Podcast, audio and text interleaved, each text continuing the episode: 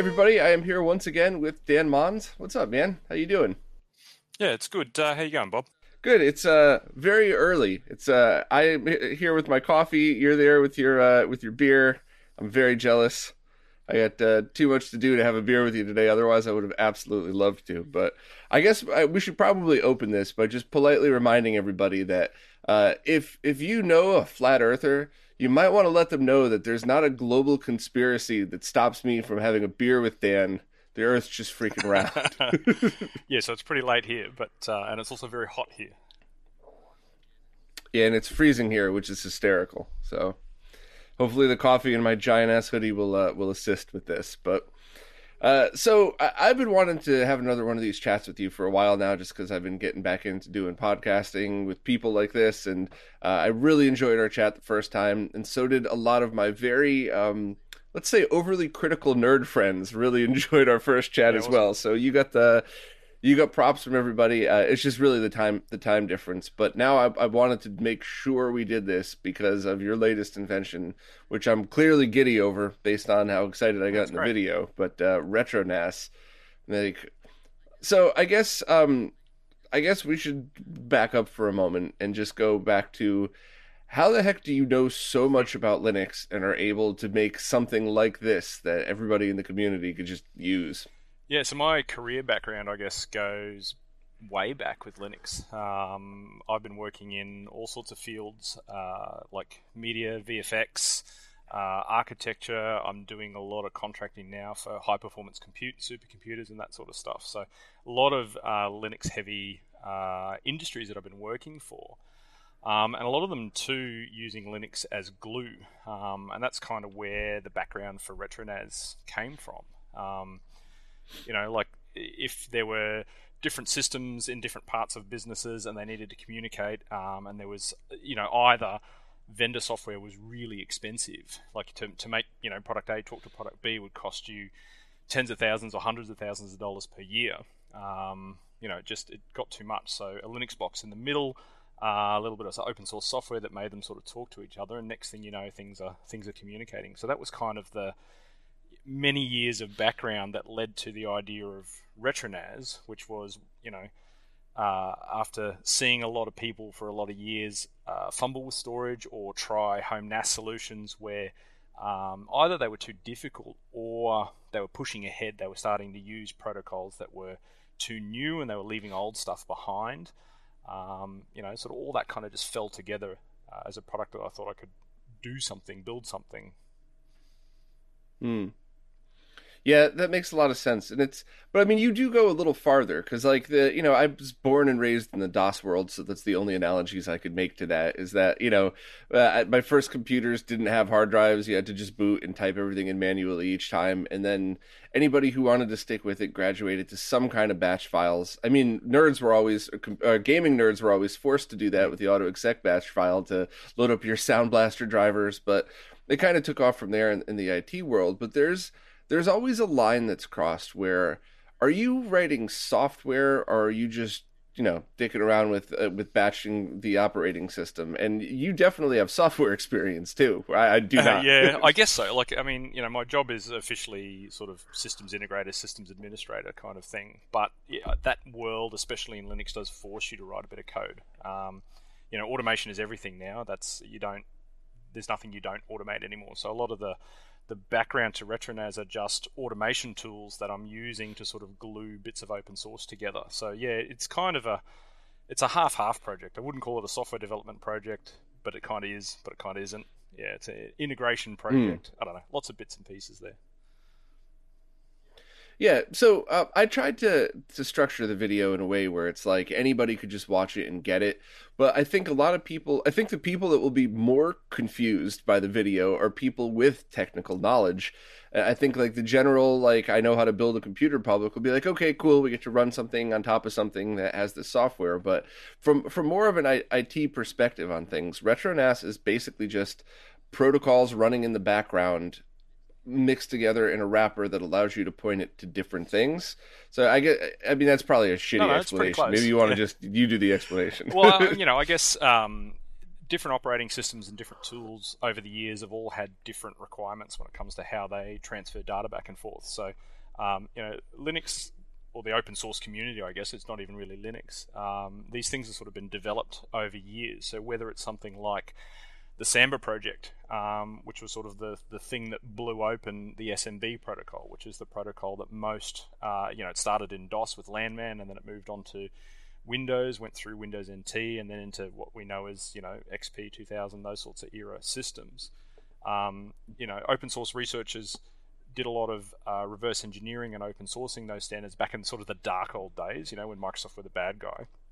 Um, and because of that, those tools have had you know decades of, of people using them uh, in anger. So whether it's that, whether it's like Netatalk for the AFP stuff, so for the old Apple stuff, whether it's web stuff, FTP stuff, you know, whether it's stuff that has been sort of Unixy forever or stuff that's been Windowsy that Unix and Linux have adopted, all those tools exist. And I guess the challenge is configuring them, right? Like they're a pain in the ass to configure. Mm-hmm. Um, even for techie people, they can be really problematic. yes. So, you know, just lumping all these things together and having a Swiss Army knife of storage options was kind of what I wanted. Something that would suit everyone um, you know, and, and, console stuff is definitely a big part of it, and that's that's half the picture, I guess. The other half, obviously, is all the retro computing stuff that I want to do with it too. So um, it, it's obviously mm. young, um, and there's only a few things really on the on the giant list of stuff that I actually want to get through.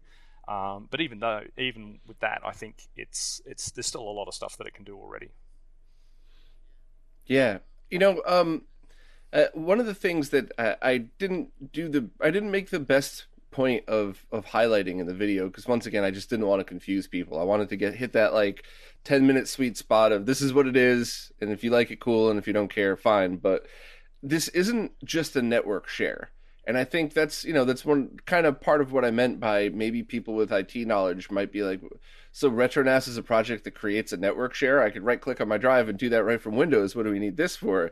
And while yes, it does do that, there's it, it's way deeper than that. So you have, I guess, the one that I one thing that I know enough about to confidently speak in is that you load the original SMB protocol on there. Which yes, it's unsecure and it's unsafe, and there's security nerds' heads are going to be exploding now. Except remember that the point of this is to send people to stream your ROMs, not to have your you know your tax information on the mm. same drive or something but you open up the older protocols so that things like PlayStation 2 could connect directly to it and that's what I was missing the two things I was missing when I tried it myself was making sure SMB1 was enabled properly. Because in Windows you could do it, but there's always a thing where you know there's always a trick. You know, fucking yeah. Bill Gates. But um, but it's also the file structure as well that it's looking at. So it creates everything in a way where you just click on PS2 and drop your ISOs yep. in. Yeah, so I guess like those older protocols have been slowly deprecated by different companies, which is a good thing, mind you, right? Like for, for regular home users, mm-hmm. for business users, uh, that should be happening. They should be getting rid of those uh, older protocols because they're they're not secure.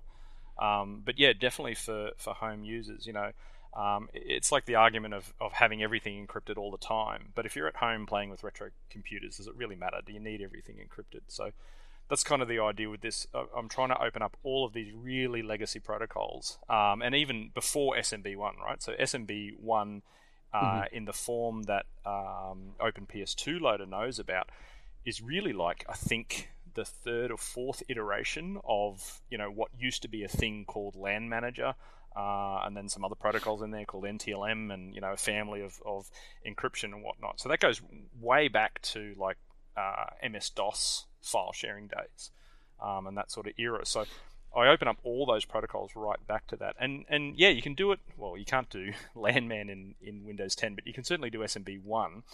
But like you mentioned, there's a mm-hmm. lot of stuff in about. Like you've got to, there's registry hacks and there's things you've got to change. And more recently, I know Windows 10 uh, resets that on certain security updates. So as updates roll out yeah. down the track, you're going to have to keep uh, undoing those changes or redoing them on your side, undoing what Microsoft have, have blocked. And again, I understand why Microsoft are doing that. Like, it's a good thing that they're doing that for most people. But yeah, if you've got a lot of retro stuff lying around, it's a real pain. And really, like, you know, Open PS2 Loader is not that retro. Like, it's not sort of 8 16 bit console retro. So, um, you know, it's kind of annoying that even that generation's already losing out without something to support it. Yeah, well, I, think this is going to be a good solution. Uh, I think the other thing that I didn't cover in the video that I wanted to just ask you about directly, because your answer is going to be better than mine, is in the situation of somebody's running like a Synology NAS or um, or or any other device. Like uh, I know Ed from you know Space Invader One was looking into possibly making an Unraid Docker for it, which I'm crossing my fingers on. But um, for all of that stuff, how exactly does that work? So it's is it the Linux equivalent of install, you know, running installers for all of those protocols, creating a share on your existing NAS drive, and you know, just creating a folder on it and pointing everything there? Yeah, so it would it would probably end up being, I mean. There's a lot of sort of it depends kind of answers that would come out of it. One of the big things is uh, when you've got two protocols that do the same thing that use the same ports. So, for example, say you had a, a um, an Unraid or a TrueNAS FreeNAS type solution, um, and they had SMB running already, and you wanted to keep that. That's your that's your like secure main um, SMB area, and then you want to run RetroNAS. What do you do? Um, there's a couple of ways around it. Um, it would probably involve, you know, a second IP on the machine or something like that. So one listens on one IP, one listens on the other IP. It might have to be something like that, or it might just be a matter of. Um, I mean, the other thing is that RetroNAS, because it uses Samba, the open source SMB stack, Samba will try to connect at the most secure option that is available at both ends. So it'll auto negotiate. Um, so in one of my videos, I demonstrate it. if you connect in via a Windows 10 or Windows 11 machine, that will connect in at so Windows 11 uses SMB 3.11, the latest version of the SMB protocol, and you'll see that RetroNAS will connect at that, and it'll do full packet signing and all that kind of stuff. So it'll it, RetroNAS and Samba specifically, it's not something I do; it's what the Samba stack does. It will try and always connect at the highest security protocol. So in the case of some of those things, it might be you know uh, potentially you can turn off the SMB that's included with the NAS and just run SMB via RetroNAS inside the container. I, I, really think it's going to be because it's so flexible and because there's so many options and so many use cases. It, there might be a little bit bit of that complexity around it. Really depends on who's using it for what. Um, but I mean, mm. you know, I'm hoping to get a lot of feedback from people too as to what the more common use cases are um, and then just tailor images for those people. So, you know, there'll, there'll, always be a nerdy version available for anybody who just wants to go crazy and do whatever they want to do. But if there's overwhelming screaming from people that they want a specific setup that's really easy, uh, you know, I can make something um, that's way more pre-baked and ready to roll uh, for whatever people are doing with it, whether it's uh, you know Unraid or TrueNAS or you know any of the other Synology type stuff that's out there. Um, you know, mm. whether they want VMs, whether they want Docker containers, whether they want images, wh- whatever it is that people want, we can build that kind of stuff. It's pretty easy. Yeah, I mean, it's my it's always my approach in situations like this to to have the community kind of jump in and help because uh, and I mean, obviously mean this with all the respect in the world, but I, I, would rather not see you waste your time on stuff that plenty of other people could do. I want to see you spend your time on stuff that you are the expert in, that you could add more than everybody else to, because you're the creator of the project, you understand how all the software works. So that's kind of why I was I was very happy to hear Ed was going to take a look at it because he's already an Unraid expert, and you know you already laid the groundwork. So having him build the container uh, so that way, maybe it does just sit in its own container, and that way all the protocols don't affect anything else. But you know, that way he could take that on, so you don't have to sit there and then go through all of the Unraid documentation and figure out all of its little quirks. You know, I'm kind of hoping this really is a community project where people will just start stepping up and being like, "Hey, I'm good at this. I could add that for you." So yeah, Absolutely. We'll see, I mean, you know, like the the way that Samba's configured is all done through. So there's a, a bit of software that runs over the top of all this called Ansible, um, which is just a configuration management tool. That's kind of the the magic source. um, and we use that in Linux land, especially in professional scenarios where we want to configure lots of machines. So if you're working for a company like I don't know, um, you know, a big Netflixy type company who's got millions and millions of nodes around the planet, you don't want to be logging into each one of these doing things. So RetroNAS uses the mm. same tools that, that those sorts of companies would use to just automatically configure things in a given way. So if you dive into the, the Ansible code that I've written, it spells out really clearly what I'm doing. So whether you know if the if the Unraid community either want to steal my config and use that directly um, in uh, their tools so that they don't even have to really use the full stack. They can do that. If they just want to build containers, they can do that. Like there's heaps of options there for on their side to do really whatever they want to do in whatever way they feel is the easiest way to do it. Hmm. And you, you made the joke about steal the code, but do you, uh, this is hundred oh, yeah, percent open source. Yeah, yeah. And which which license did you uh, use? I've got the MIT one? license on this one. Normally, I'm a big GPL fanboy, okay. but um, you know, there's philosophical arguments always about how free is free. Um, so the the MIT license is probably, I think, one of one of the least restrictive and and legally binding least restrictive, if that makes sense. So no one can question how free it is. Um, yeah, so right. isn't it uh, the MIT license basically do whatever you want with it, but it's not my fucking problem? Exactly. Yeah. You, you, can't sue me, okay. uh, but you can do whatever the hell you like, right? You don't, you don't have to attribute me. You don't have to. You can sell it. I don't care. Like, it, there's do whatever you want. Really, it's it's pretty much as open as it, as it gets. Well, I do hope people jump on this because while you and I have talked about very short term additions that, you know, I already have parts en route mm. to start testing, and we've talked about slightly longer term, far in the future, if this really does take off, I could completely see it being like an Unraid for retro nerds who want to run their pre-configured retro os you know, vms on there and you know like i could i could absolutely see this being something that you know many years down the line become uh, becomes its own beast altogether or or once again also grows parallel as an unraid docker as you know just a very basic command line thing added to a you know a synology nas or something like that. But i, I do see potential for for so many things. yeah definitely. I think like one of the one of the things that really got me thinking probably six months back i was looking at um, retro man cave neil from retro man cave his setup. Yeah so yeah. great channel watch a lot of his stuff um, and he was building a like a museum, an interactive museum. Um, I guess unlucky timing for him with COVID and everything. It's probably hard to get people in there, but that's what he was building. Um, and it sort of got me thinking. I, I, have I've dealt with sort of museum preservation groups here in Australia. Um, there's a couple in Europe that I dealt with. With um, on my website, I've got some stuff on how to run em- native emulators inside your browser, so the code actually executes inside your browser, and you can run emulators through the browser. So the same sort of stuff that archive.org do with their tools. So I was in contact with a couple of uh, preservation groups in Europe who were doing using that documentation that I wrote to do those sorts of things, and it kind of it dawned on me that there are more and more places building now that have like a wide array of retro stuff. So you know, different mm-hmm. to I guess like I want to appeal to everybody. I'm not trying to exclude this group or exclude that group, but you know there are there are gamers who want to play their favorite system. That's cool, right? Like you know maybe RetroNAS doesn't even suit them. If they've got one system, then sure, use an SD card. Don't worry about it. But if you've got two or three systems and you want to share ROMs, uh, if you've got um, you know, a lot of one type of system. Like that's a big one, right? Like if you've got, say, for some reason you've got three or four PlayStation 2s or PlayStation 3s or Xbox 360s, all these things supported by RetroNAS. Um, you know, the most recently I got uh, Nintendo 3DS stuff working, so you can uh, RetroNAS will generate a QR code and let you scan that with a 3DS and install games on your 3DS.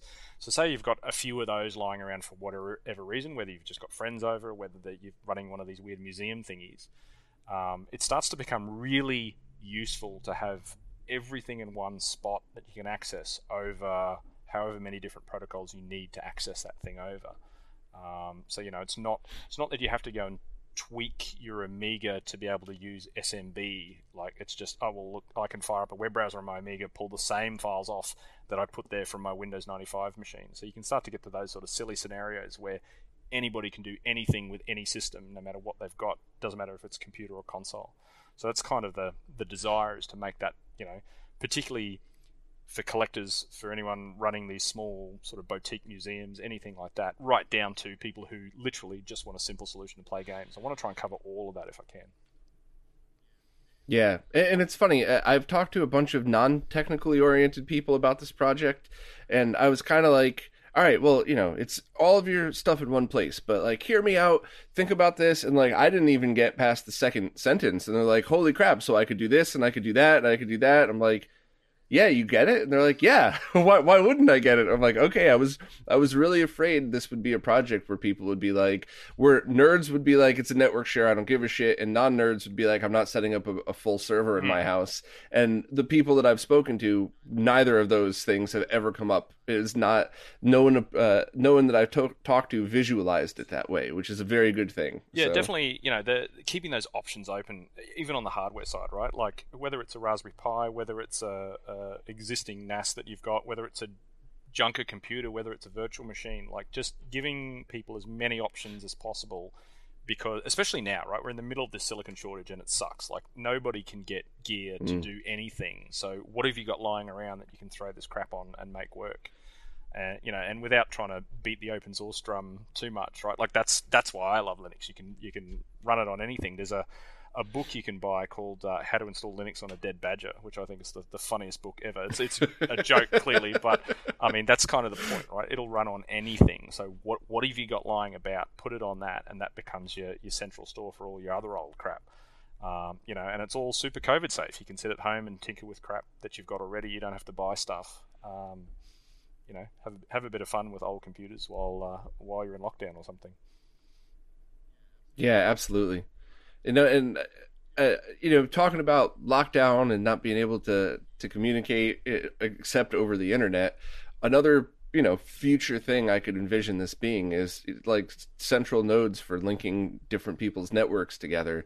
Because creating VPNs, especially through your router, it's stuff that like your average person doesn't want to have to deal with. Even a lot of you know my myself and my fellow nerds are like, man I don't want to open this up and then like forget to turn it off and have an open uh, port going into my network. Whereas, eh, you know, I could totally see that being integrated into this, where you pull up the, um, you know, I, I, call it a GUI, but it's sort of a GUI that you have there. But you know, whatever the the graphic interface and you know, open port or you know, connect to whatever, and then play your games across the internet with people. Stuff like uh, the stacksmashing, I believe it was, the like the Tetris across yep. the internet, stuff like that. And then when you're done, just turn it off. So number one, the the insecure, if you want to call it that, port was only open for the Game Boy, and it doesn't matter if somebody finds some kind of exploit to that because when you're done, you just turn it off and you're good to go. So just don't don't do your taxes on your Game Boy through the through the protocol. Absolutely, absolutely. and there, it's all stuff that I want to have a look at too, right? Like there's there's a whole bunch of different uh, projects, open source projects that people have got going to do that sort of stuff. Um, I came across one the other day that looked at um, linking, you know, X original Xboxes uh, over um, the internet using a whole bunch of different port forwarding things. There's the um, the DreamPi project, the Dreamcast stuff, where people are doing the the dial-up modem uh, through a Raspberry Pi out to the internet or out to private servers. So that's on my list of things to have a look at as well. Um, and that's just uh, people would get those things that are designed for fax machines. That's telephone to IP protocol, right? And then it's actually really fascinating. It's so much simpler than that. Um, the, the DreamPi is really, really clever. So what it does is it it the modem on the Raspberry Pi uh, listens as a serial device, and you get another modem from another device that expects a dial tone um, and they, with a 9 volt battery and a little bit of a circuitry in the middle, they literally just shove dial tone from one to the other. So it doesn't go over any phone system. It doesn't actually go through a VoIP system, through a phone system. It's literally just two modems talking to each other. The Raspberry Pi side is just lying to the other side, saying, "Yeah, yeah, it's totally a dial tone, trust me." And the other side goes, "Sure, whatever," and just does what it does. So it's it's a super clever bit of like low tech, high tech, if you will um, that manages to do that. And then there are people who've managed to get it working with like old clamshell MacBooks and things like that. So um, it's all on my list to have a look at that kind of stuff. That works doubly too because then as soon as that stuff works, there's uh, PPP sessions that link up. That means you get an IP over this. That means that now you can use through a dial-up modem RetroNAS as a file sharing device. So it's not just something that can be used with a, a Dreamcast for games, it now becomes a, oh, I've got a an old laptop, it's only got a modem port in it. I can use that modem port to connect to my RetroNAS and grab files off it, or grab a BIOS off it, or mm. know, hmm. all those sorts of things. So um, yeah, all these tools are like really multi-useful uh, in surprising ways, I think. And and I mean, again, this is all the yeah. open source community, right? This is all. I haven't invented any of this. I'm just gluing it together. Other people are doing these really cool projects that hopefully I can integrate into this thing and and just make it this big Swiss Army knife. Yeah, I, I really hope everybody um, everybody embraces the open source part because uh, you know there have been those this pretty vocal and, and public instances over the years where people decided that maybe oh, I, I shouldn't have open sourced this, uh, you know, uh, or I open sourced it, but I, I really just uh, want to be the only person that works on it. And it's like, that's not what this is about yeah. at all. And it's not, that's not the majority, by the way. The majority of people, like my favorite was Rene from DB Electronics, you know, opens up his web browser one day and sees that a company had just made a whole run of one of his open source projects and they're selling it at a reasonable price. And he, you know, he's zooming in on the pictures and he's like, it looks like it's built well. I'm like, so you pissed that they stole your design? And he's like, they didn't steal it. It's yeah, open source. Yeah. And now I could buy one for cheaper than it would have cost me to order the parts to make one. Yeah. so, the, you know, that's, that's, you know, it's a fun example, but that's the majority of people in the scene really are that cool about this stuff because that's why they wanted to open source it. You know? well, look, I definitely think, um, you know, it, it does come down to, there's a lot of personal choice in it. I don't ever never like I, I'm a huge open source fan, but I would never push open source on somebody else. Like it's up to them to make that choice for themselves. But I think you know there is hardware is a tricky one because I think I don't know maybe it's just because I've been in the software world my whole life I undervalue the the difficulty in software. But I look at hardware design and think these guys are magic. Like I don't understand how anyone designs hardware. It's all alien and weird to me. So you know, if someone designed a hardware thing and open sourced it, I, I really admire that. I think that's pretty cool to do that. That's like a next level up. But again, if you if you had a product that you it cost you a lot of money to make and you wanted to make some money back, right? You you dropped a lot of cash on, you know, especially pre FPGA, it was it's really difficult to design chips and circuits and things like that. And if you screw up and you've ordered a hundred of these things, it's going to cost you a fortune. So fair enough if people want to make money off that and you know maybe close it for a bit and open it later or you know whatever whatever they're doing. Mm-hmm. You know I'm I'm cool with that. But you know literally I think the the important point of RetroNAS is that um, all the projects I'm using are open source projects, and I'm just gobbling all those together, gluing them together, configuring them in ways that are compatible with as many things as I can, and and desperately trying to make that as easy as possible for as many people as possible. So that's kind of the goal. But yeah, look, I'm not I'm not putting the hard work into the protocols themselves. That had, that's been done for like the last you know 20 years of of people, lots of people working really hard on that kind of stuff.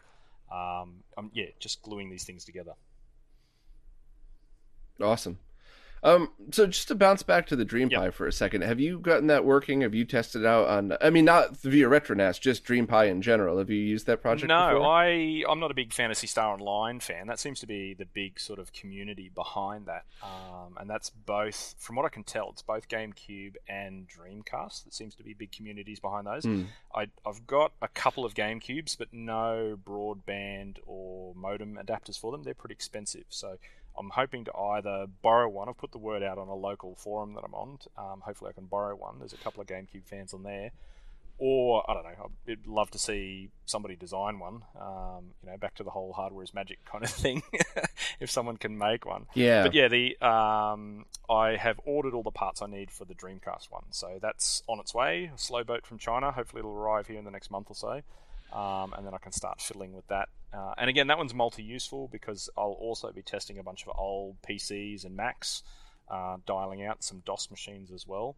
I've got the equipment for it's not gaming related, but I've got uh, a whole bunch of RS232 serial adapters to make null modem cables. So that's all like Amiga, Atari ST, old DOS PCs, that kind of mm. stuff. Getting them either sharing files directly or on the internet. Um, and then obviously there's another project that I've integrated in RetroNAS called Web One.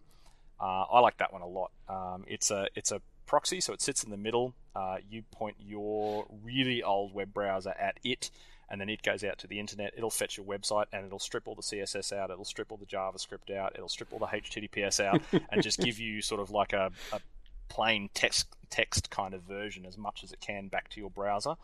Um, so again, that's another. So that's for people that have like retro yep. computers that are they managed to connect to the network, but they uh, what do they they set the proxy to Correct. RetroNAS and then that does yep. the translation. So you're you're still just going to like retrorgb.com, but it's the proxy set, so it does all that. That is absolutely yeah, hysterical. That's pretty cool. And, well, uh, I'm looking forward. Yeah, I mean that. the the well, it works. It's in there now, so you can you can test it out. there, and uh, you can test it through a VM too. So if you just like one of the easiest ways to do it is just to to load up a Windows 95 VM, use Internet Explorer, whatever four or five that came with that, uh, and then try and browse regular websites without the proxy. See what that looks like. It sucks. Uh, and then try it with the proxy and see how much works and how much doesn't. But you know the the somewhat practical use not just you know for lols and having a laugh, but uh, you know you can browse archive.org, download legitimate software from archive.org. You know maybe you need a USB driver, or maybe you need a you know something. There's some bit of bespoke hardware or a game that you want to get or whatever.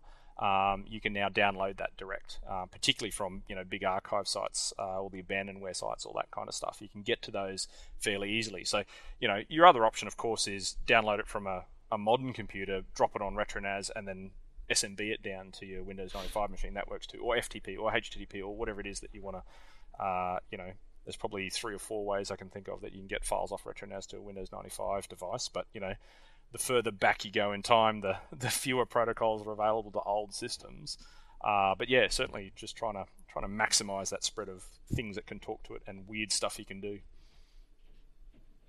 Yeah, so for the retro computer stuff, I have zero of it here, other than maybe a VM I have on my hard drives or something. I think I a while back, I somebody was um, put together a pack of like every version of Windows, you know, up to like uh, ME or 2000 or something like that, and so that that's my only access at the moment. So, could you talk a little bit more about some of the retro PC stuff that you've integrated in? Because I thought that was really cool as well. Uh, yeah, so I guess uh, Talk is the fun one for me. Like I, I uh, these days I don't use a lot of Mac stuff, but there was a there was a period in my life where I was a bit of a Mac fanboy for a minute, um, and I guess nostalgically too, I like the design of that like uh, OS nine, even maybe OS eight era of Mac. I've, I've got myself a um, one of the old CRT iMacs um, which I I, mm. I think they're just the best looking machine ever made because a because it's got a whopping big CRT on it and I love CRTs, but uh, b I just I love the aesthetics of it. So um, one of the challenges with really old Mac OS is that they use protocols before TCP/IP, um, and that can get really challenging. So uh, Netatalk comes in two flavors. So that's the open source stack of uh, protocols that support file sharing over Mac. Netatalk 3 is the current one that's in production. So if you just if you jump on any Linux machine and say, "Hey, install Netatalk," it'll put Netatalk 3 on there. Works really well for. Uh, I think Apple finally deprecated um, what they call AppleTalk or AFP, Apple Filer Protocol. They deprecated that in the brand new macOS. So if you get the new whatever the big the Big Sur or whatever it is and onwards, that's that won't work anymore. But your OS X machines from 10.2 to 10.15, they all spoke AppleTalk over TCP/IP. So did OS 9. But you go back before then, and they do what they call Apple Share over Apple Talk. So Apple Talk there, they're referring to not like a, a high level protocol, but that's the actual protocol that is sharing at a network level. So I don't know if you remember IPX as a network standard pre TCP. Mm-hmm. So yeah, Apple there was Apple Talk, IPX, TCP, and a few other whole bunch of different ones at the time. Obviously, Ethernet won the day because it was on the internet and everybody used. Sorry, not Ethernet, IP won the day because that was on the mm-hmm. internet. Um, and it's good. Don't get me wrong; like it's a good protocol. It has its negatives, but generally it's really good over long distances and crappy links, which is why it's so popular. Wi-Fi especially. Um, but yeah, so Apple Talk works without IP. So the earliest Mac I've managed to make it work on is an Apple IIgs.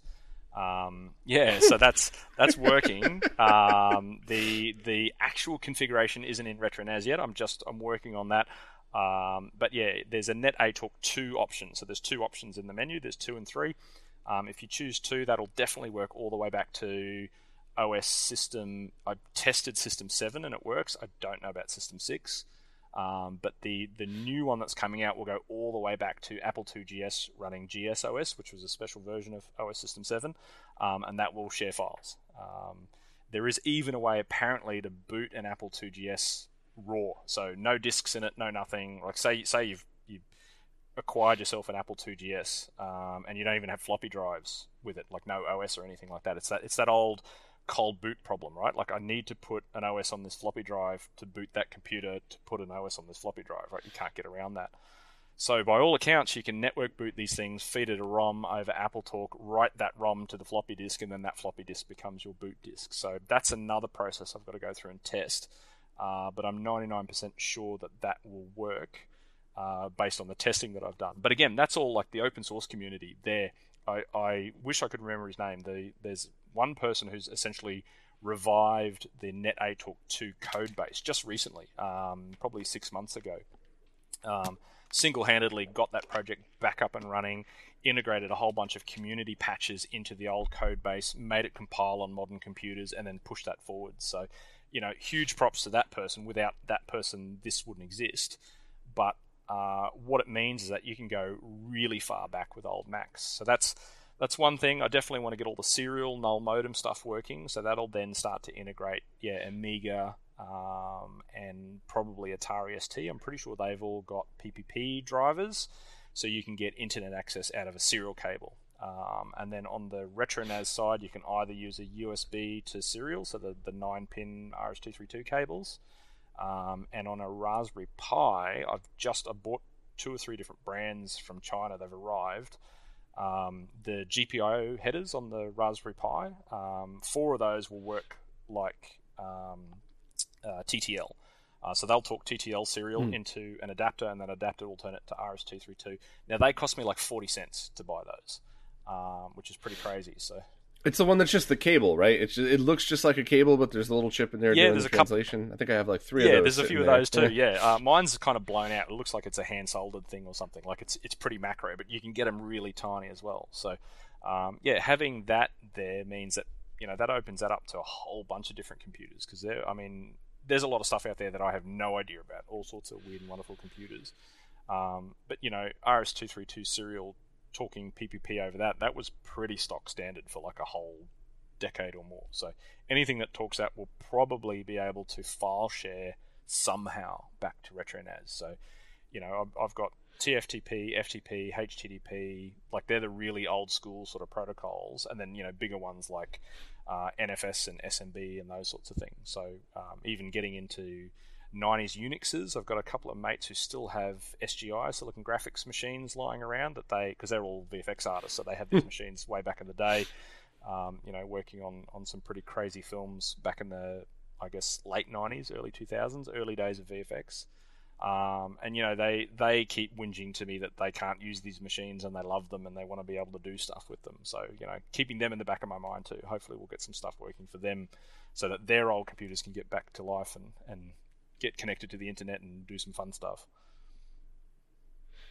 Weren't weren't those old Silicon Graphics computers like ridiculously expensive because oh, yeah. they were the ones that designed all the 3D stuff? Crazy, so. they were crazy expensive. Um, you know, like I, I mean, I was I was working in media 2001 2002 and we were buying workstations then for like an average sort of low end, low spec 3D. Like we weren't even doing VFX, we were doing 3D fly throughs and things like that. And those machines were clocking in at what, like 15 to 20 grand for a, for a decent 3D workstation. So then, you know, you go back five years before then and you're looking at those high end uh, Silicon Graphics machines.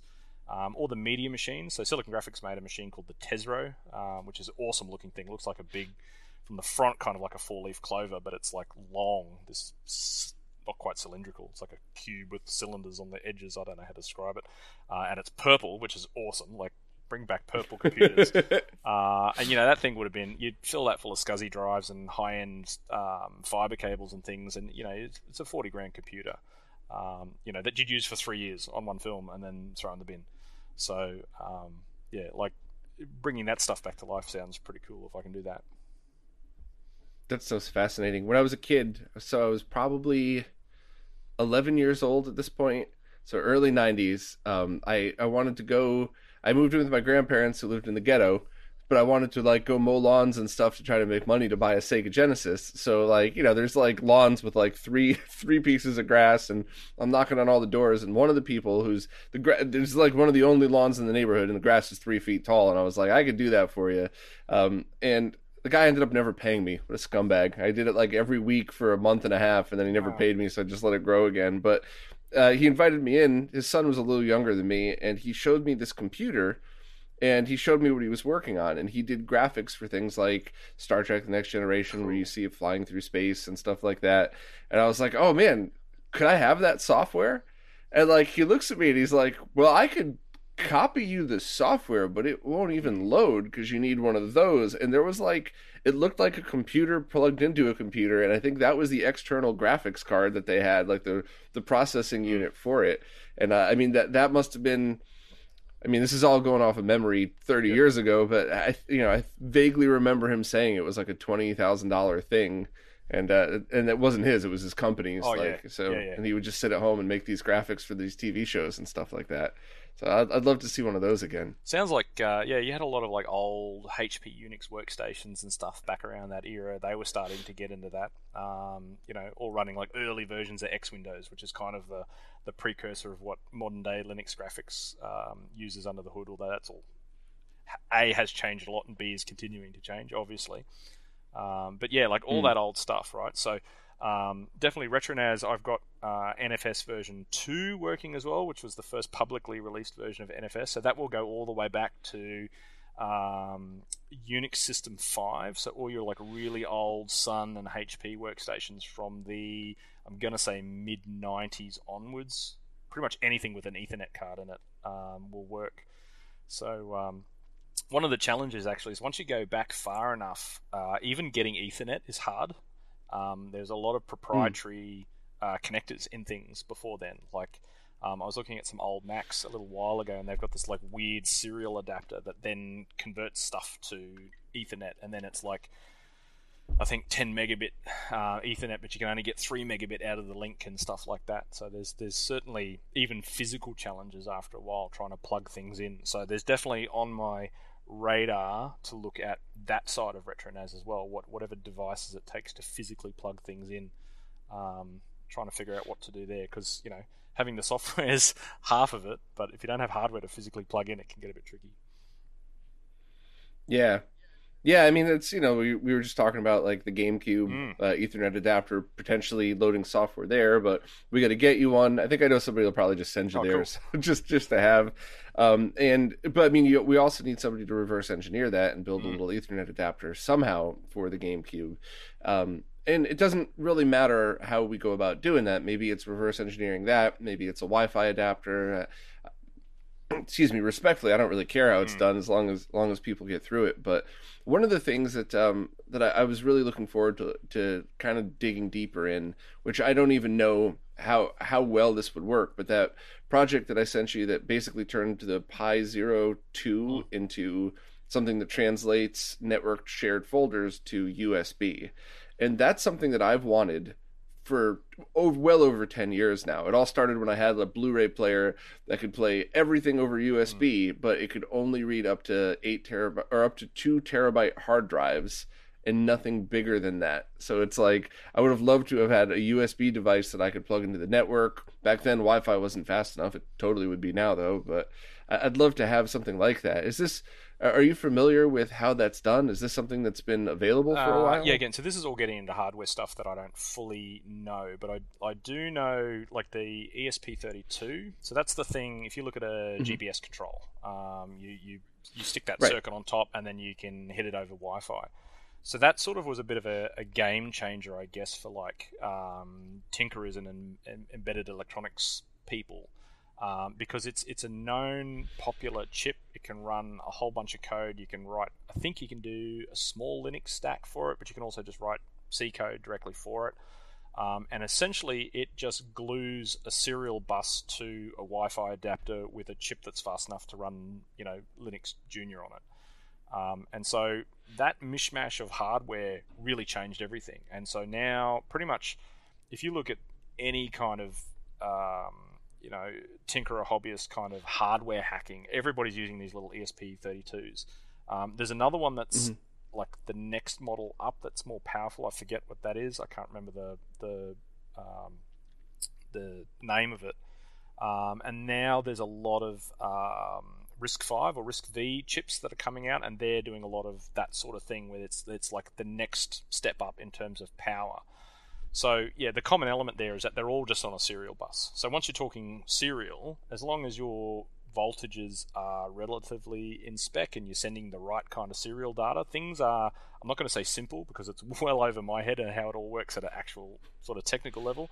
Um, but you know they're all talking serial, so that's an advantage. So in the same way that you can get a USB device and plug RS232 at, out of the end of it because it's all serial, or you can do USB to SATA or SAS or uh, any of those sorts of things because again it's all serial. So that's kind of the the beauty of it. As long as they're all serial they can sort of talk. Um, so you know next jump ahead from there doing something where um, you know you, are talking serial over this bus out the end of it you're talking some sort of configured wi-fi um, and that goes back to something else. So tiny tiny little embedded system on there that's running something some little linux bsd or c thing uh, potentially picking up a RetroNAS or some other device that's mounting that in, and then you can just feed data to that. So, um, you know, I see see a little bit of that in the 3D printing kind of uh, homebrew area. Mm. I'm seeing a lot of people adding Wi-Fi capabilities to their 3D printers using exactly that kind of tech. Taking that leap over to, you know, flash cards and and small embedded systems and eh, you know even old computers. Um, the Commodore 64, you can buy a cartridge that you can plug in the back of your Commodore 64, uh, or maybe it goes into one of the COM ports. Um, and it's got an ESP32 hanging off the back of it. So you can do PPP over that. So that's Wi-Fi back to your home router, and then your Commodore 64 can get on the internet and go to, you know, browse BBSs and things like that. So you know that's low spec uh, data traversal, like it's all sort of you know 9600 baud modem kind of speeds but it can do it, and it's just using this like little two dollar chip hanging off the end of it. So that's got a lot of possibilities. Whether it's fast enough, who knows? But again, if you're talking retro computers, it might be fast enough.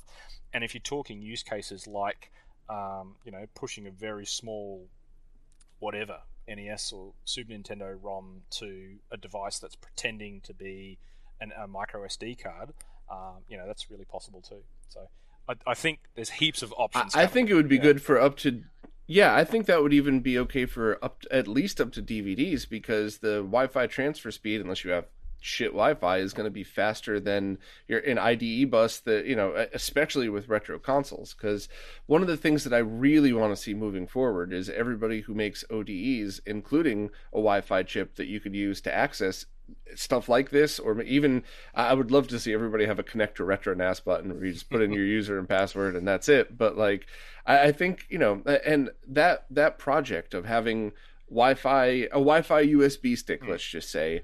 Like I genuinely think that that could be a game changer, not just for retro games, but for for retro PCs or, or even just for convenience. I mean, how many times, just as you know, as an IT nerd, have you had a family member ask you to fix their computer, and then you have to download the Ethernet drivers?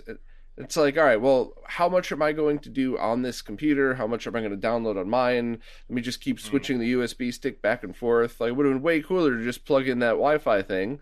You know, just make sure the USB driver's loaded, and that's it. Now you could access whatever you want right from there. So I, I think stuff like that is going to be huge as long as you know as long as more people get on board and, and get it implemented because a lot of the ODEs um, or not a lot of them but at least the X Station has a Wi-Fi chip in there, but I don't know. I think it was it that one. No, it was the the. I could be getting it wrong. It's early, but I know the Fenrir had it, and uh, SED is is definitely looking into to doing stuff exactly what we're talking about here. And I really hope that everybody else working on those thinks mm. about it as well. And of course, the you know the Pi Zero thing would would work itself out once they come back down to earth for yeah. prices. You know, I think I just spent eighty bucks on a kit just so I can get one yeah, for testing. It's supposed to be a fifteen dollar module with a ten dollar micro SD card. You know, yeah. So look, I, I mean, hopefully it, it, will come down. It's just a matter of when. I think. Um, and again, you know, in, in the meantime, hopefully, you know, junk PCs and VMs and Docker containers and things will keep everybody sort of happy for the short term. Um, but yeah, on I hmm. guess on the Wi-Fi front, the, the tricky bit there is the um, the latency. So if you've got a particularly fussy console that expects, you know, it doesn't expect data to come in fast, but it expects it to come in, um, you know consistently. So it's it's a bit like the whole concept of uh, variable lag, right? Like it's not it's not the lag that kills, it's the difference. Um, so it's it's that kind of concept right. at a data level um, where it can cause hiccups and things like that. But again, you know, like if these things are orders of magnitude different, if you're talking, you know, uh, like two speed CD-ROM where I need a 300 kilobytes per second guaranteed, and I've got Wi-Fi that can do 30 megabytes a second, you know, I, I can safely assume that you know that consistency is there. And again, like if you've got gear that's close enough, um, I mean, just behind me, I've got a separate Wi-Fi router and network just for my old retro games, which is this room that I'm sitting in here. Um, so I've got three. There's a wall there, there's a wall there, And there's a wall there full of retro crap, um, and it's all like older Wi-Fi. So I've got a separate Wi-Fi for that. So you know, having those sorts of things where it's like, yeah, it's kind of inconvenient because it's you're still having to wire things up, but having a Wi-Fi that's in the middle of that room that services everything in this room consistently, um, you know, that maybe that's an mm. option too for people if, if these, you know, always Wi-Fi devices start uh, getting popular. Yeah. I mean, the other thing too is, especially for the Pi Zero Two, but maybe even uh, for some of the ODEs, if the concept is you select your file from the network and it copies it to the micro SD card and launches mm. from there, then it really yep. wouldn't matter past that because it's just there is no latency because it's there. You would just have to wait for it to copy over the network, which you know, depending on your network speed, that could be five seconds, maybe maybe a minute if it's a, a DVD or something like that. Well, I mean, a lot of these things. I think that one's yeah. A lot of these know. things buffer anyway, mm-hmm. right? So a lot of the flash carts have there's a yeah. zip file on the SD and it loads into some sort of RAM or or flash RAM, flash ROM that's sitting there that's a little bit higher speed. Um, and so it's it's doing some sort of buffer. So yeah, that that could just be changed from instead of loading over SD, it's loading over the network into its little buffer. Um, so that same sort of you know two second load, uh, and then off you go. Everything from there super low latency and working as expected. And then yeah, scaling that up right to um, to to DVD level. If your if your buffer is big enough, like you know having having a one gigabyte of flash probably isn't that crazy anymore, right? Like that that used to be a crazy concept. Yeah, it's not crazy anymore. So if that's your buffer, um, you know, you can buffer a whole CD-ROM to that. That's a whole PlayStation game. Yeah, yeah, yeah. I'd also love to see in the future Krikzz release like Wi-Fi versions of the um, the portable mm. ones, Game Boy, Game Gear, because and have something where you could just go right in the menu and press sync. So that way you're still only messing with your ROMs on RetroNAS on your main location, so you don't have to copy and you know you don't need long fingernails mm. to poke in one of those Terra Onion carts. Like you just whatever it is, right? You just uh, you have it all in one place, then you press sync, but both ways. Mm. So it sends your save files to the the central location and pulls any changes that you had. So that way you you still have all the ROMs on your cart for gaming on the go for your handheld stuff, but you don't have to worry about messing around and you know, and because you know, for you and me, loading up. I mean, you probably have something scripted in you know yep. command line, but I would load up free file sync and press a nice little GUI button where I get to see what files are on both sides. But you know, this is stuff you and I do every day yeah. for for other reasons anyway. So people who aren't IT nerds, just to turn it on and press a sync button, anybody could do that. Yeah, I mean, so. I've got some. There's some crazy stuff I've got planned. Um, I'm testing a whole bunch of cloud sync tools, so you can have all your games sitting on OneDrive or Google Drive or whatever, and they're loading up on your retro console. So that that works the tricky bit is making it easy for people to use. Um, so, like you said, like it's it's pretty easy for me to do that kind of stuff, but putting that in a presentable way to people and being secure, because now you're starting to mess with like people's cloud accounts. Like that's something that can't leak out, right? right? So that starts to get a bit tricky. Um, I've got a tool on there. So there's a there's a company I really like, uh, GOG or GOG, Good Old Games is what that stands for. Mm-hmm. Um, and they sell um, re- mostly retro. They do a, a, few console releases every now and then, but it's it's 99%. Um, you know, uh, Windows 95, Windows 2000 kind of era games. It's the same company that um, uh, CD Projekt or Project, the the um, Polish company, they did the Witcher series um, and Cyberpunk. Same okay. company owns GOG. Um, so yeah, all DRM free uh, digital, um, and because it's DRM free and because of the way that their system works, uh, and it's working now, you can you can use RetroNAS to put in your credentials, and RetroNAS will store those off to the side. Um, it doesn't actually use your credentials; it, it, generates a cookie and stores the cookie off to the side, so your username and password are never stored. Um, the cookie's hidden away, so you can't get to that through a file share or any of the insecure sort of methods that RetroNAS exposes. Um, and then you can hit a button and it'll pull your whole library down. So uh, think of it like um, offline Steam. Um, yeah, so if you like, I've got I don't know thirty or forty games on GOG, um, and it's really nice to just hit a button, walk away, come back, and they're all synchronized to my RetroNAS, and then I can fire those up on my Windows 95 machines or whatever and play them natively. So that that's all working too. Um, but yeah, ROM loading from cloud, um, that's kind of something I want to try and make easy as well. I don't I don't know how many people would like that or use that, um, but you know it might also be an easier way to sort of distribute stuff. Um, but yeah, who knows, right? Like, there's a lot of possibilities. Just got to try and make it easy uh, for people. That's that's the tricky bit. Yeah, that is by far the tricky part, and you know, I, I'm I'm very curious to see if somebody's going to step up to the plate, especially when prices come back down to earth, and do something like a Pi for you know, eight terabyte USB 3 combo where everything is pre-configured, and all you do is plug it into your network, and, and maybe even you know hopefully uh, set a password that's somewhat secure. So even if you know even if people don't even want to change it at least it's not one two hmm. three four five. Same combination I have in my luggage. But plug all that stuff in. I love that fucking movie. You plug all that stuff in and uh, and just have it work. So then you open up your your browser or not even a browser. You just open up your explorer window or you know it connect to the network and just start dumping your ROMs over my only concern is the same problem I have with, uh, which you know, there's no stopping this, but I can't tell you how many times I've logged onto a website and one of the banner ads is, you know, here's here's an eight, uh, you know, eight gigabyte card with every mm. Game Boy ROM on it for twenty five dollars, and it's like, I, I, that that really pisses me off when I see that because it's just, you know, most people who do this don't do this because they want to mm. steal. They do this because it's like I just want to have a convenient location for all my ROMs.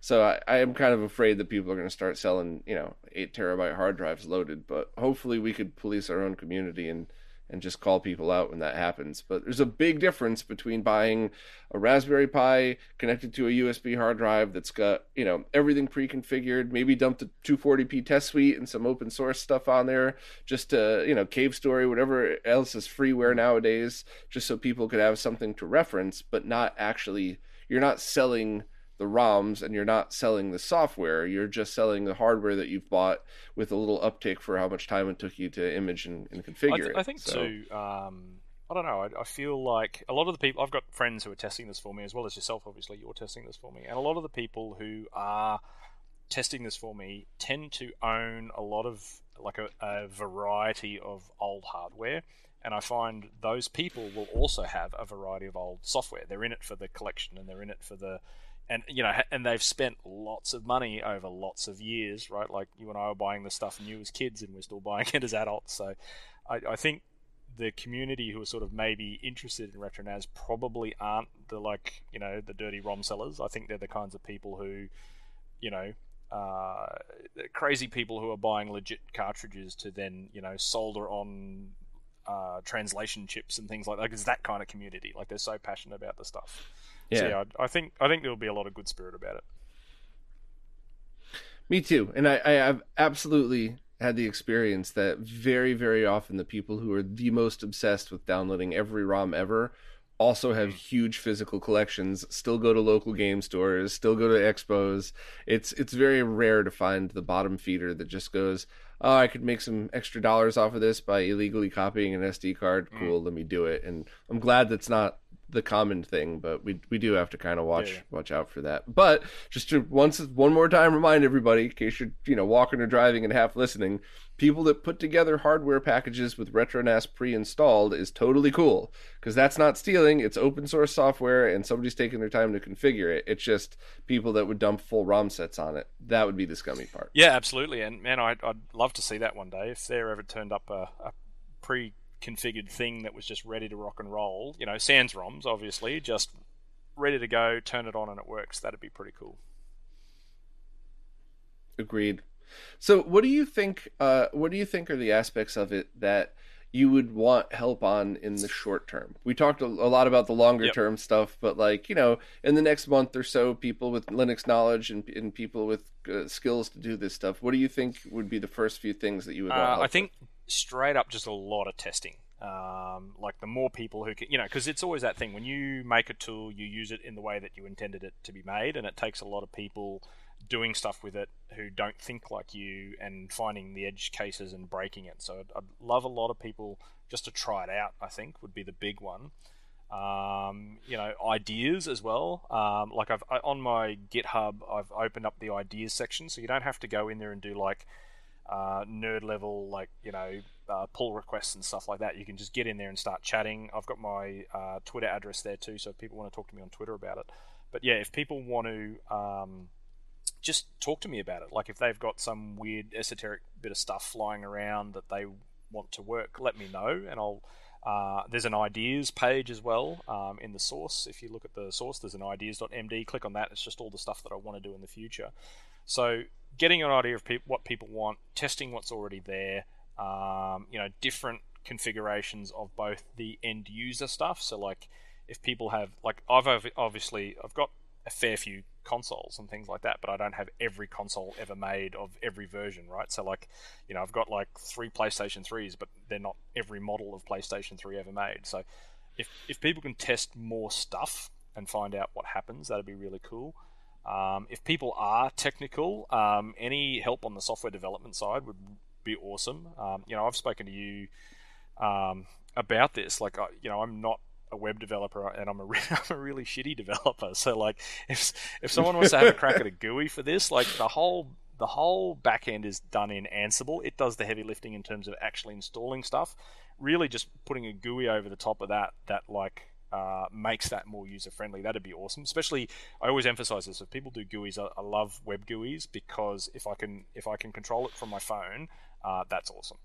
Um, right. So yeah, that kind of stuff would be. So really I do want to talk about the yes. GUI for yep. a second. Um, if so, just to put things into perspective, where it is right now as we're recording this, how how this works is after you've installed it. If you follow if you follow my guide to the T or or yours as well, you could bring up your web browser, you type in, you know, retro SMB colon 9090, you log in, you click on terminal, and you hit the up arrow on your keyboard, and that brings up the last command, which is most likely going to be launch retronas, and then it shows up with yep. your GUI. So really, once it's installed, and once uh, you know, once you get to that point in you know in the video that I, I released, where it's like, okay, this is you're done. You never need to do this again unless you need to upgrade, but you now you could just use it.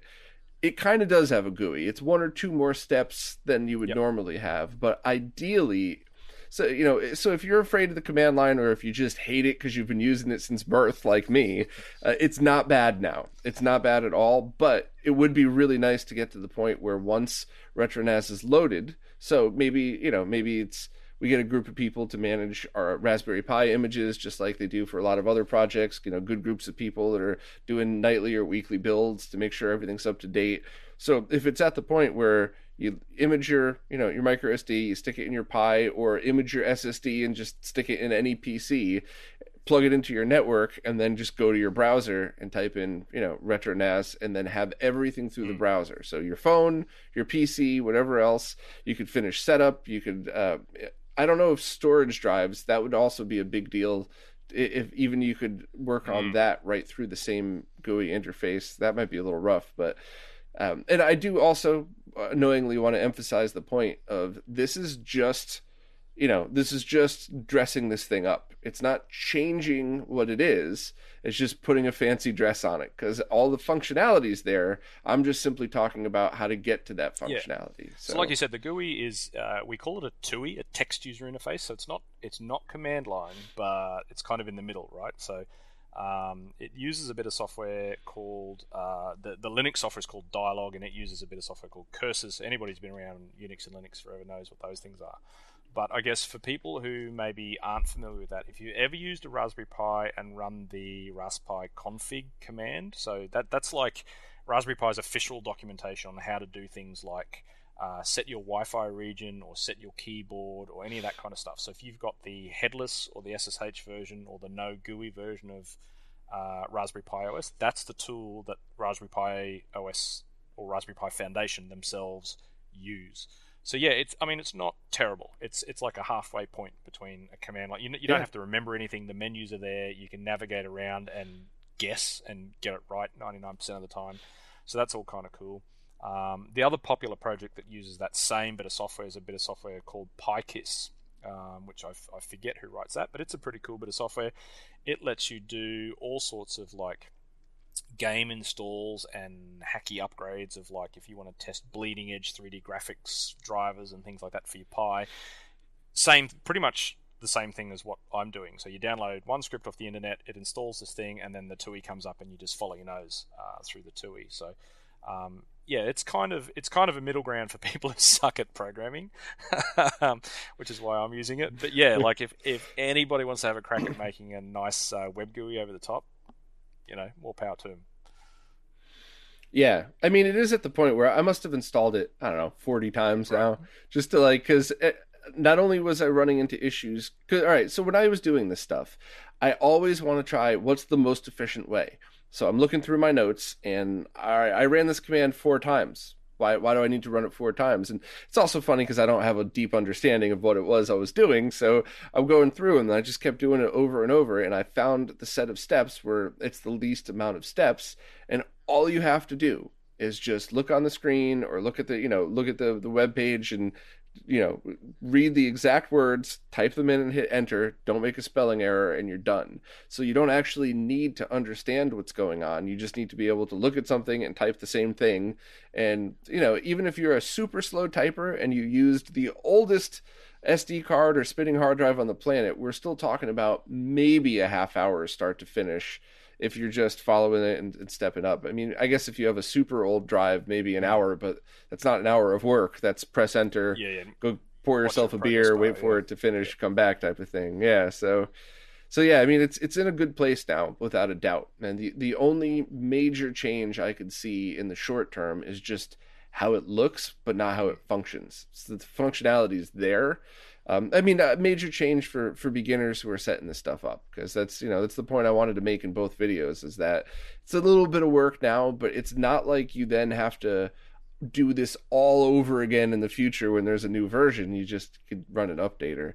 And I guess that's another thing that you were talking about too is um, different ways to update it, right? Yeah. So at the moment, every time you run it, it'll just pull the latest code. Um, so I guess it's kind of you know I would call it sort of a, a, beta release at the moment. It's about that sort of level of of um, uh, unlikely to breakness. Um, yeah. So, but yeah, what it'll do is it'll it'll just grab the latest code all the time uh, at some point, I'd really like to uh, change that to have a stable release and a testing release, and then people can opt in and opt out on the fly. Um, that'd be pretty cool too. I think I can do something like that, but that'll that'll come a little bit later. Um, but again, you know that shouldn't affect anything in terms of, like you said, like if people install it today and then want to quote unquote update it in however many months' time, that all works.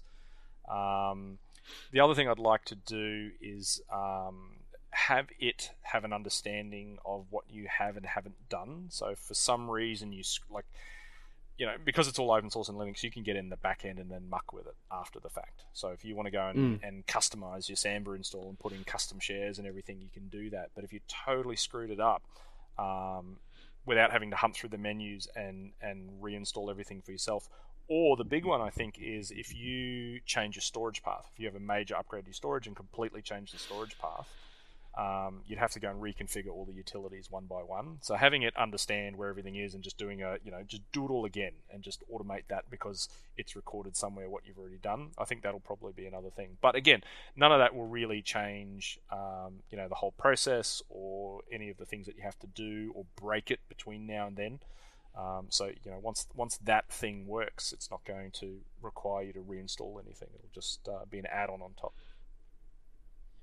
Yeah, yeah, and you know, I definitely wanted to drive the point home that what you just said about changing the hard drive is literally if you're changing from one drive to another. If you're moving that drive from a Pi to a server or, you know, taking it out of the case and plugging it into SATA, there is no configuration. Yep. It's all just right there. So you don't have to worry about any of that. Um, the other thing too that I thought was pretty neat was uh, when we were talking about, oh, you know, let's make this change to this share, and you said, all right, we'll just reinstall the MiSTer bit.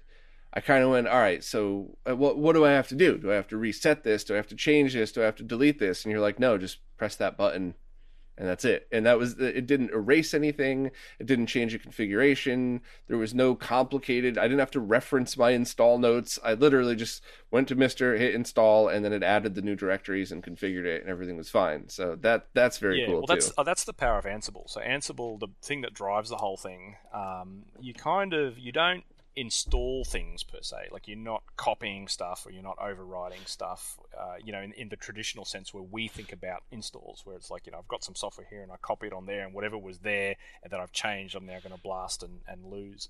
The whole point to Ansible is that you you define what you want the end state to be, and Ansible figures out what it's got to do to get there. So you know, like the Mister example, like we you know we had to throw in a couple extra directories that we'd missed in the in the config all the other ones are already done. So Ansible looks at that and goes, yeah, yeah, that's already there. I'm going to leave it alone. I'm just going to add in the stuff that changed between now and then. So that's kind of the the beauty of using that Ansible tool. Um, originally, when I was kind of planning how I was going to build the whole thing, I was thinking about scripts in my head that I was going to write myself, and then kind of had a like you're an idiot moment where it was like, no, I use this tool all day, every day at work, and it's the perfect answer. the, the, one downside to Ansible is that it, it does take a little while to install. It's kind of there's a the package size for if you've got a really crappy micro SD card, that's the bit that takes all that time at the at the beginning for the install. The product itself is really lightweight, like it'll run off off you know next to nothing in terms of CPU and RAM. Uh, it just takes up a bit of disk real estate with a lot of um, a lot of files still Python based. Um, so yeah, it can mm-hmm. it can be a bit heavy to to install on an older SD card. But outside of that, like um, you know, if you if you installed it on say a VM running on Unraid, it would install in you know two seconds. It's it's that quick. Um, that's kind of the difference between the mm-hmm. Raspberry Pi I/O and the and a faster SSD or something. But yeah, that's that's the magic bit. That's the bit that figures out what's different and what has to change, and that's why if you quote unquote reinstall something. So say you've got Samba installed um, and you do something and then you rerun that installer, it's not going to blast what's there. It's just going to fix up whatever's broken, so to speak, because it, it already mm. knows what's there and it knows where it needs to get to to be working. The other thing I think is going to be interesting is how symlinks are are integrated into this because um, like you know I was been talking to the Recalbox team, awesome group of people, and it would be neat to have anybody who wants their project supported just to create a symlink package. Um, and I, I kind of wonder how that would change the structure of the hard drive. And, you know, once again, once the files are on the hard drive, moving directories around takes seconds actually probably microseconds if you're just you know if you're just running a script here um, but i wonder if the end result a couple months from now or heck weeks you know how people are in this community if somebody's passionate about something they're diving right in the deep end but i wonder if the file structure is going to change to console software computer software and all of the subdirectories under there and then when you click on mister it's actually creating a list of symlinks to match the misters folder structure. And if you click on Recalbox, it'll click uh, create a list of symlinks to to mimic the Recalbox folder structure, so that you're pointing to the exact same ROMs or CD-ROM images or whatever else. It, all you're adding is the symlinks to those folders, so that that software thinks everything's all in one directory, but it's not. It's all organized uh, it, you know it, that's already the the groundwork for that's already there yep. right because it's just linux and symlinks work fine on yep. it so that's totally doable right yeah so i guess uh, explaining it to people who aren't storage nerds so you, you can do a thing uh, on a linux file system called a symbolic link or a symlink uh, and the idea is that you can drop it's kind of like a shortcut in windows but not that like a windows shortcut something a little bit different but the idea is that uh, any application can look at a symlink and think it's pointing to a folder somewhere, and you can sort of.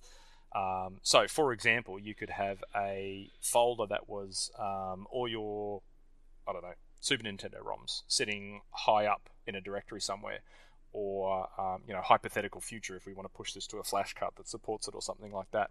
But then you also want it available to Mister, and Mister has a uh, a set of rules about where it wants its uh, ROMs to live in what place, and you know, um, Recalbox or something else wants it in a in a different place. Maybe one's called SNES and one's called Super NES. You know, they've got different rules about these sorts of things.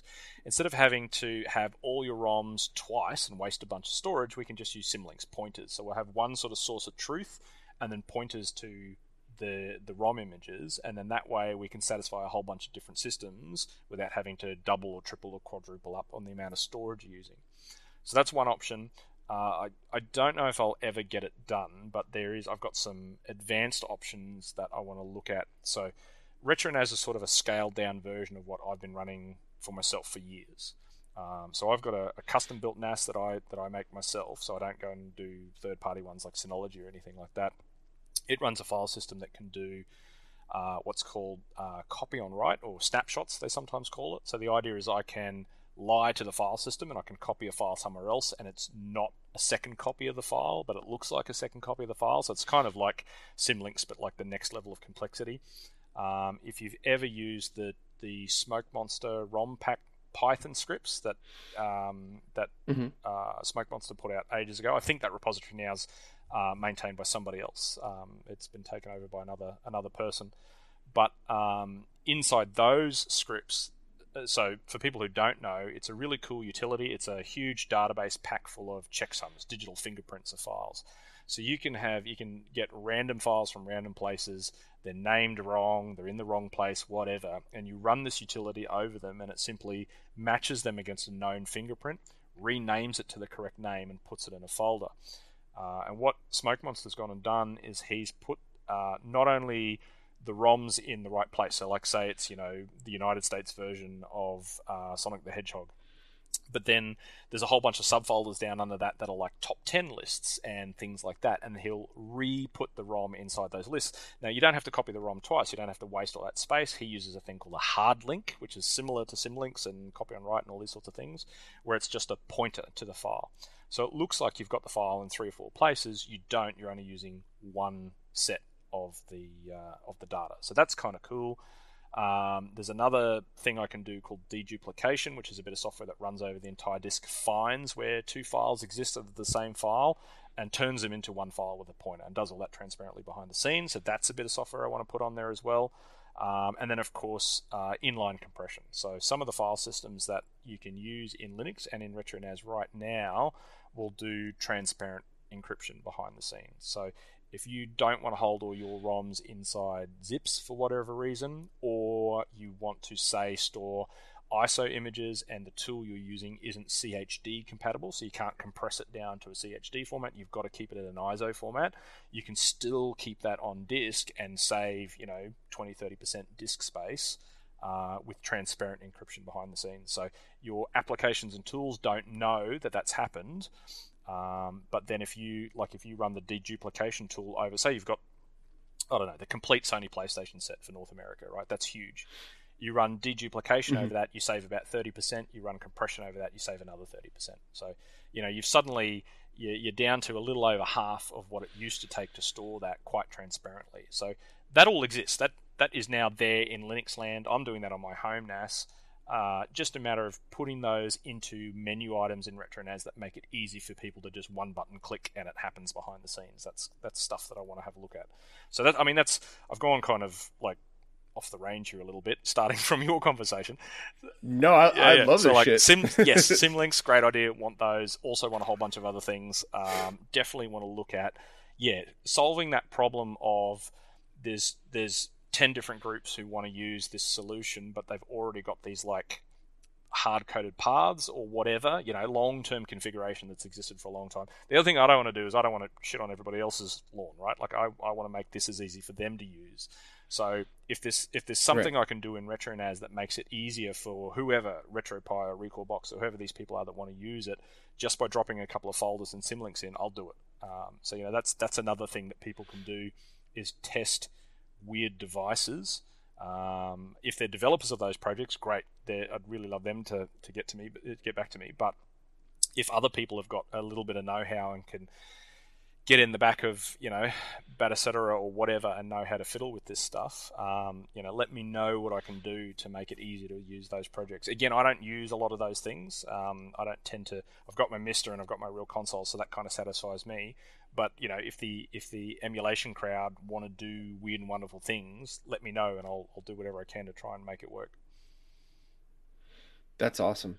Now, for all the stuff that you were saying, you know, the compression and the symlinks, that'll obviously work if people are streaming, for lack of a better word, the ROMs from RetroNAS to their device. Yeah, totally but what about people who want to sync yeah. So, but what about people who want to sync their SD cards for their EverDrive?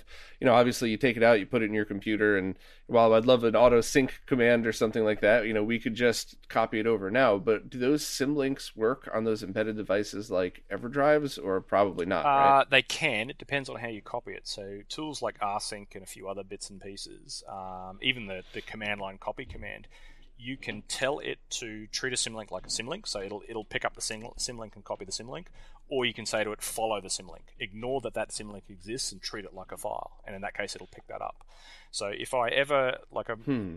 in the back of my mind, I've got physical media tools as well that I want to integrate with this, right? So, for example, uh, I want to be able to plug a USB based floppy disk into this and write raw images to the floppy disk. So, if you want to create boot disks for DOS and Windows 95, you can do that kind of stuff. So I'm sort of I've got skeletons for those projects working.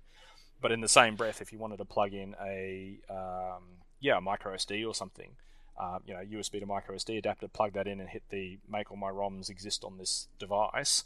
We can make sure that the real ROMs exist on the device, and it's not something that um, you know copies a symlink by accident, so the end gets confused or something. So yeah, we can we can make yeah, sure I, I would love to see that I would love to see that in a GUI. Like imagine you open up your web browser, you go to RetroNAS, and then you know you go to you know ROM sync or something, and then it's like, what are you using? An EverDrive Game Boy. Okay, you know, plug in your micro SD card. Which drive is it? You know, F drive. Cool. Hit the button and it syncs your saves, so you don't lose yep. any of that. But then also goes through and make sure the latest version of uh, the EverDrive software is on there. I mean, I would love to have one of Krikzz's engineers jump into RetroNAS as well, because that would be a cool thing. You know, uh, have the firmware already there, sync your ROMs, and have those symlinks properly done, so that you don't need a 32 gigabyte micro SD card. You could do it with a 16 if you want, or or whatever, 64 to 32. It's probably cheaper to just buy a 32 these days anyway. But you know, having all of that stuff automated, it's like I mean, uh, that would be mind blowingly easier mm. for everybody else than trying to figure out, like, well, what ROMs do I have on here? Did I back up my saves? Is this the latest version of the EverDrive software? Having all that integrated into one thing would be cool. So hopefully, some of Krikzz's buddies could uh, could assist with that as yeah, well. Yeah, sure. Uh, you, you, mentioned also like, um, you know, getting 240p test suite on there, grabbing latest firmware, all that kind of stuff. So again, my home NAS repeating what I said before, RetroNAS is sort of a scaled down version of what I've been doing for the last 10 years at home.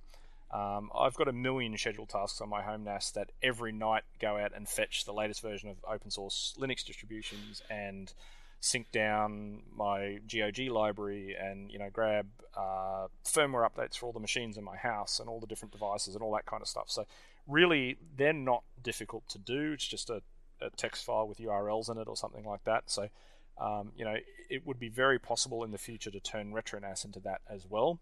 Um, so you know, with given a, a, list of known things that are making sure that they're open source and we're complying with licenses and blah blah blah blah blah, um, feeding that in there. So you've got this uh, device that just in the background ensures you've got the latest version of everything sitting on your RetroNAS, and you don't have to manually go out and fetch it. Like there's sorts of things I'd love to do too. But yeah, yeah like firmware for different things as well.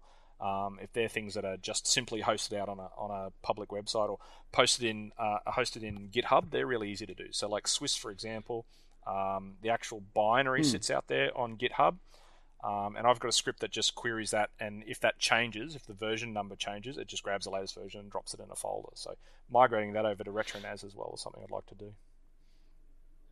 That's very cool. I, am wondering too. I, I, spoke a little bit to Risha about this, but I'm wondering Mr. Sync. I'm wondering if that'll actually be a help because my idea was have it randomly ping the GitHub. Uh, you know, not not all at the same time because you don't want everybody running a net retro nasty to hit at the exact same moment. But ping it, and if there's an updates uh, or any updates, it just automatically pulls down and then whatever script like i'm sure theypsilon would be willing to help out and have a script that's exactly like what they're normally doing but just points to your retronas so that whenever you're updating your mister you're just copying your files over the local network not going down across the internet. Everything's there. So if you have multiple misters it's actually probably e- easier to deal with so I, am just I'm wondering how much time or effort that would actually save, but it's certainly worth. Yeah, there's into. a whole bunch of stuff. Um, there's there's open source stuff too, right? So the the popular ones are there's a bit of software called rsync, Um, so rsync understands uh, binary differences and things. It can look at two files, and if this file is 25% different, it'll just grab the 25%, bring that down, and reassemble. So you've saved not only yourself the bandwidth of downloading something, but the poor person hosting the thing doesn't get slammed and have everybody download the full version of something all the time. In mm. Linux land, there's a bit of software called ZSync, or ZSync if you're American. Um, and it's uh, a similar kind of concept. So you have a, a ZSync file, and it knows the. It's the same kind of idea as BitTorrent or any of those sorts of things where it chunks a file up and it knows the fingerprints of each chunk. So it's smart enough to go. So uh, Linux nightlies, for example, right? So you know um, you're on the stable version of Linux. The next version is being developed now. The developers are pushing a new ISO image every 24 hours. Do you want to grab that full ISO image every 24 hours? No, you don't. You point to the ZSync file. The ZSync file understands the bits that have changed, and they can be in the middle, they can be at the end, they can be anywhere, and it just grabs the deltas, reassembles the file. So integrating that into update tools would be great, right? So you know, Mister's just uh, just I make it sound simple. It's not. It's a very complex thing. Mister is a large collection of these RBF files, right, and and other things. There's a whole bunch of other things, mm-hmm. but those RBF files, that's that's the binary bit of stuff that you need to to program the FPGA. If those all used ZSync as well, then pulling down a ton of those for everybody, every person that grabs it would save a lot of uh, bandwidth. I mean, the thing I think at the moment, um, Mister being hosted on GitHub probably means that they're not paying for bandwidth per se. But you know, heaps of, of options there. Um, Git as well. So anything that's on GitHub can be pulled down with Git, and Git's the same. It will only pull down. So that's how RetroNAS updates itself. Every time you run it, it goes out to Git, checks if there's deltas, and pulls down the deltas. So if I've changed one line in one hmm. file, hmm. you download that one line of text. That's all you download. That's that's all that updates. So it doesn't go and grab that's know, the awesome. whole project every time. So, uh, and I mean, this is my background, the whole Linux sysadmin thing. Like that's what we do. We try and minimize the time it takes for things to always be in synchronization by only grabbing the bits that change. And that's kind of the the theory behind Ansible as well. It only does what it needs to to change. It doesn't grab the whole thing every time. So, you know, that across hundreds of different open source projects that are out there, I think would be really cool um, it's all you know. This this is all me saying, hey, everybody else has to change, but um, they're all possibilities. They're things that we can all work together to achieve, um, or potentially just you know, if it's sitting on GitHub and it's a HTTP download, that can, that can happen too. Um, yeah, I mean, I didn't I didn't really interpret what you just said as these are things people need to change. I interpreted it completely as, hey, these are options that maybe might make it easier for for the teams working on this. So maybe it's something you might want to look into anyway. So, but yeah, I mean, yeah. So here you go. You need yeah, to yeah. change. but, uh, all right. Well, this is uh, this is one of the most exciting projects I've worked on in a while, and it's one of those things where you know it's so easy to just glance over if if you don't understand what it is. Like, oh, it's a file share. Like you know, I, and I'm really glad that you took the time to do the whole project, but also the you know this podcast with me to, to kind of talk more about it because I just really think it's one of these things where the more it sinks in, the more people realize what it could do, and that's both on the user side and on the development yeah. side. Uh, and I'm, sure there's things that you and I aren't even thinking of that people are going to add to it at some point in the future as well. That'll be pretty exciting. Absolutely, and you know, like I said, if people have ideas of stuff that they want to do, even if it's like one-off, niche, bespoke things that they don't think anybody else will care about, like let me know. Um, there's an ideas page on the GitHub where I, I throw all these ideas against a wall, and that ideas page is not necessarily a must be done. That is just a like, here's some interesting stuff. So, you know, if people want to either feedback on just that page and just say, you know, oh, that's useless, I'd never use it, or no, that's really great, I really want this thing, so I can get a feel of what to do next. Or if they've got new ideas that I have not thought of, because, you know, as, as I feel like I know a bit about a bit, but I don't know everything about everything. So if, if people have ideas on mm. weird things that they want to look at, um, particularly, I mean, if you already know that an open source project exists that satisfies the requirement, that's even better. Then I don't have to do the research. But even if you don't, even if it's just like yeah. I've got this old bit of whatever, um, you know, I've got I've got an old uh, Palm Pilot PDA that only synchronizes over this cable, and I want it to read my email. Can you make that happen? You know, probably is the answer. There's probably a way to do silly things like that, um, and and you know, it doesn't hurt to add it to the ideas list. Yeah, and don't be afraid to ask questions because there's so many times in my life I've asked developer friends like, "Hey, you know, is there any way you could add that?" And they're like, "Yeah, that that would take me one minute." Whereas, you know, there's plenty of other times where I'm like, "Hey, would this be easy?" Like, no, Bob, not even fucking close to easy, not even a little bit. Like, so it's worth asking the question though, because you never know. Maybe Absolutely. it's just a very quick thing that might make a bunch of people's lives easier that would barely take any time to implement. So yeah absolutely you know wherever you wherever your favorite place to chat is start chatting about this stuff get a bunch of people on board and, and you know just start using it and testing it. And once again just to, to beat this to death as long as you get a decent hard drive to start something with enough space to grow you could move that no matter what you decide to do with it or if you just decide, hey, this isn't for me, you can copy the files back off of it and then repurpose the drive. So the only thing you really need is a drive that's big enough to hold your ROMs. And that's that's the only thing you might need to purchase. But I have a feeling many of us have stuff just laying around that we could just start using it and see what it's like. All right, man. Well, thank you so much. Uh, if anybody wants to learn more about Dan, I'll leave links to StickFreaks, to your YouTube channel, social media, to the first interview we did where we talked about your awesome CRT and arcade collection, and uh, we'll we'll revisit this again one day.